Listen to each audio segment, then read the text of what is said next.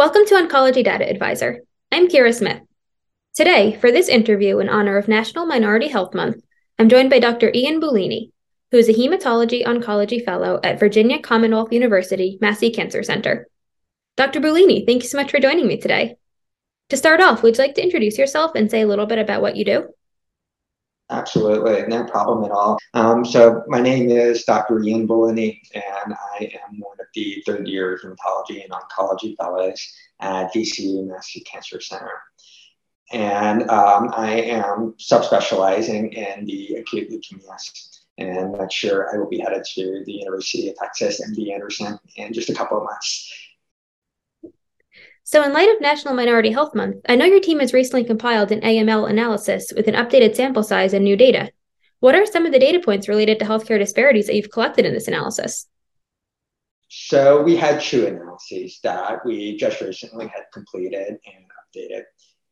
So, in the Project ARIS database, we analyzed 600 patients with AML treated at VCU Massey Cancer Center. And our aim was to investigate the impact of healthcare disparities in the treatment of AML.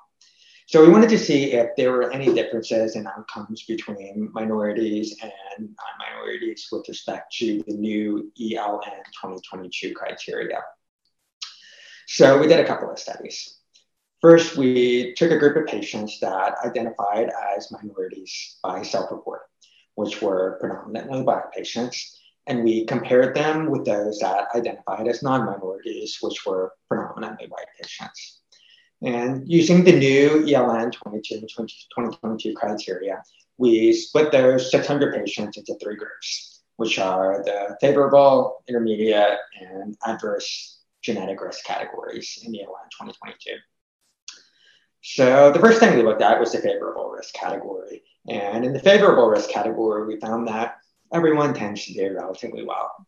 And there was no difference in overall survival between both groups, minorities and non-minorities. Similarly, when we looked at the adverse risk category, we found that everyone tends to do relatively poorly, with the median overall survival of about eight and a half to 9.4 months. We did, however, notice that Black patients with adverse risk disease tended to live for slightly longer compared with white patients, although the difference was not statistically significant. So, in summary, so far, in the favorable risk group, everyone tends to do relatively well with the median overall survival of more than two years. In the adverse risk group, everyone tends to do relatively poorly, and there were no overall survival differences reported by uh, self reported race between the two groups. So, the intermediate risk group is where things really started to get interesting. And we noticed that white patients with ELN 2022 intermediate risk disease were associated with an overall survival of 1.8 years. However, Black patients with intermediate risk disease, so same risk disease, had an overall survival of 9.3 months. Mm. So, overall, this finding was striking. It appeared that the survival differences that we observed between minorities and non minorities by self report were largely driven by the intermediate risk category. So, why is that? We looked at why that disparity might exist. And there are a few thoughts. So, one of the first things we looked at was the intensity of chemotherapy, whether one group may be more likely to get higher intensity chemotherapy versus lower intensity chemotherapies. So, our data showed that there were no significant differences between the level of intensity that minorities and non-minorities received, which is a good thing.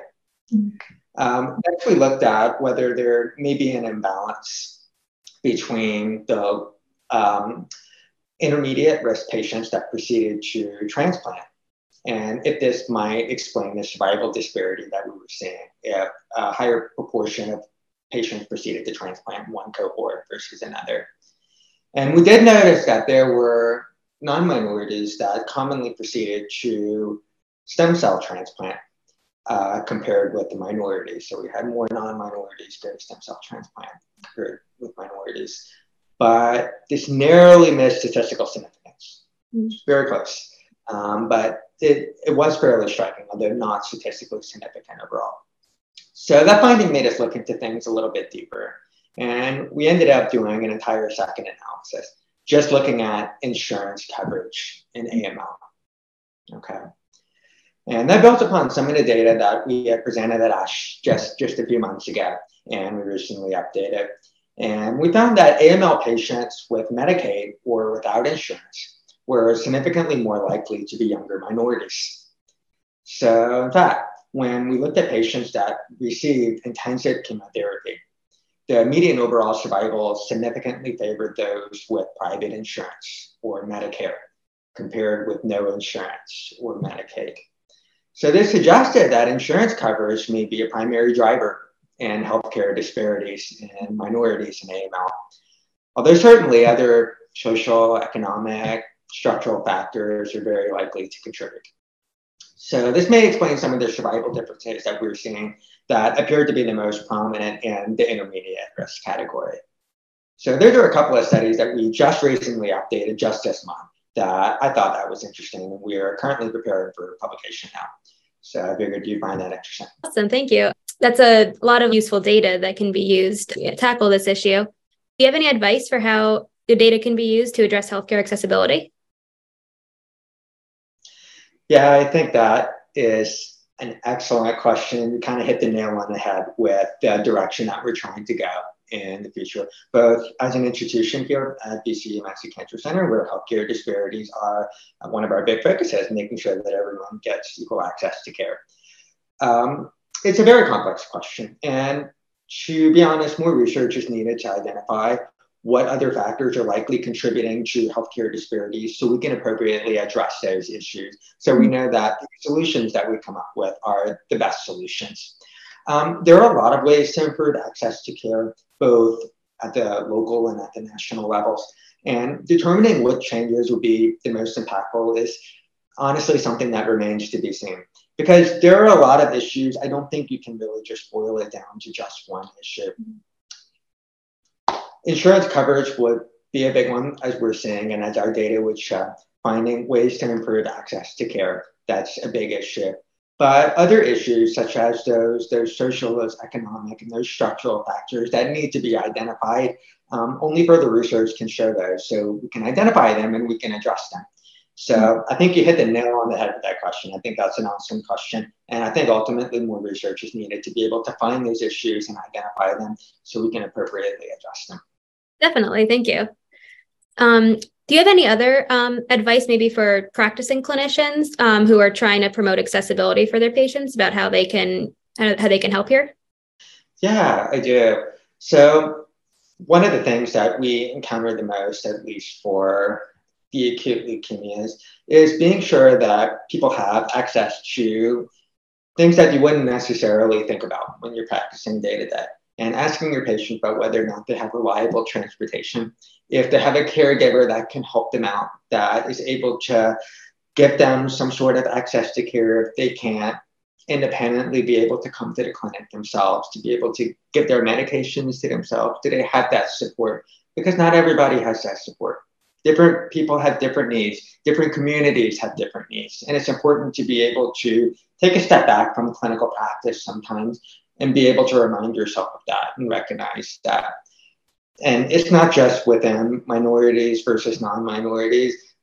Age disparities exist as well, community disparities exist, just differences in where you live, even within being rural versus being in an urban area. We have shown survival differences as far as location goes. So it's important to take a step back and remember not just where you're practicing and who you're seeing, but what support do they have access to? And how can you help them get that support so they can get the best treatment that they possibly can? Awesome. That's great advice. Thank you. Um, and I'm looking forward to seeing your, your future publications in this area as well. Thank you for listening to Oncology Data Advisor. Be sure to subscribe to the podcast so you'll never miss an episode. In addition to our podcast, the Oncology Data Advisor site features expert perspectives and news stories on the latest in cancer research and treatments, all found at oncdata.com.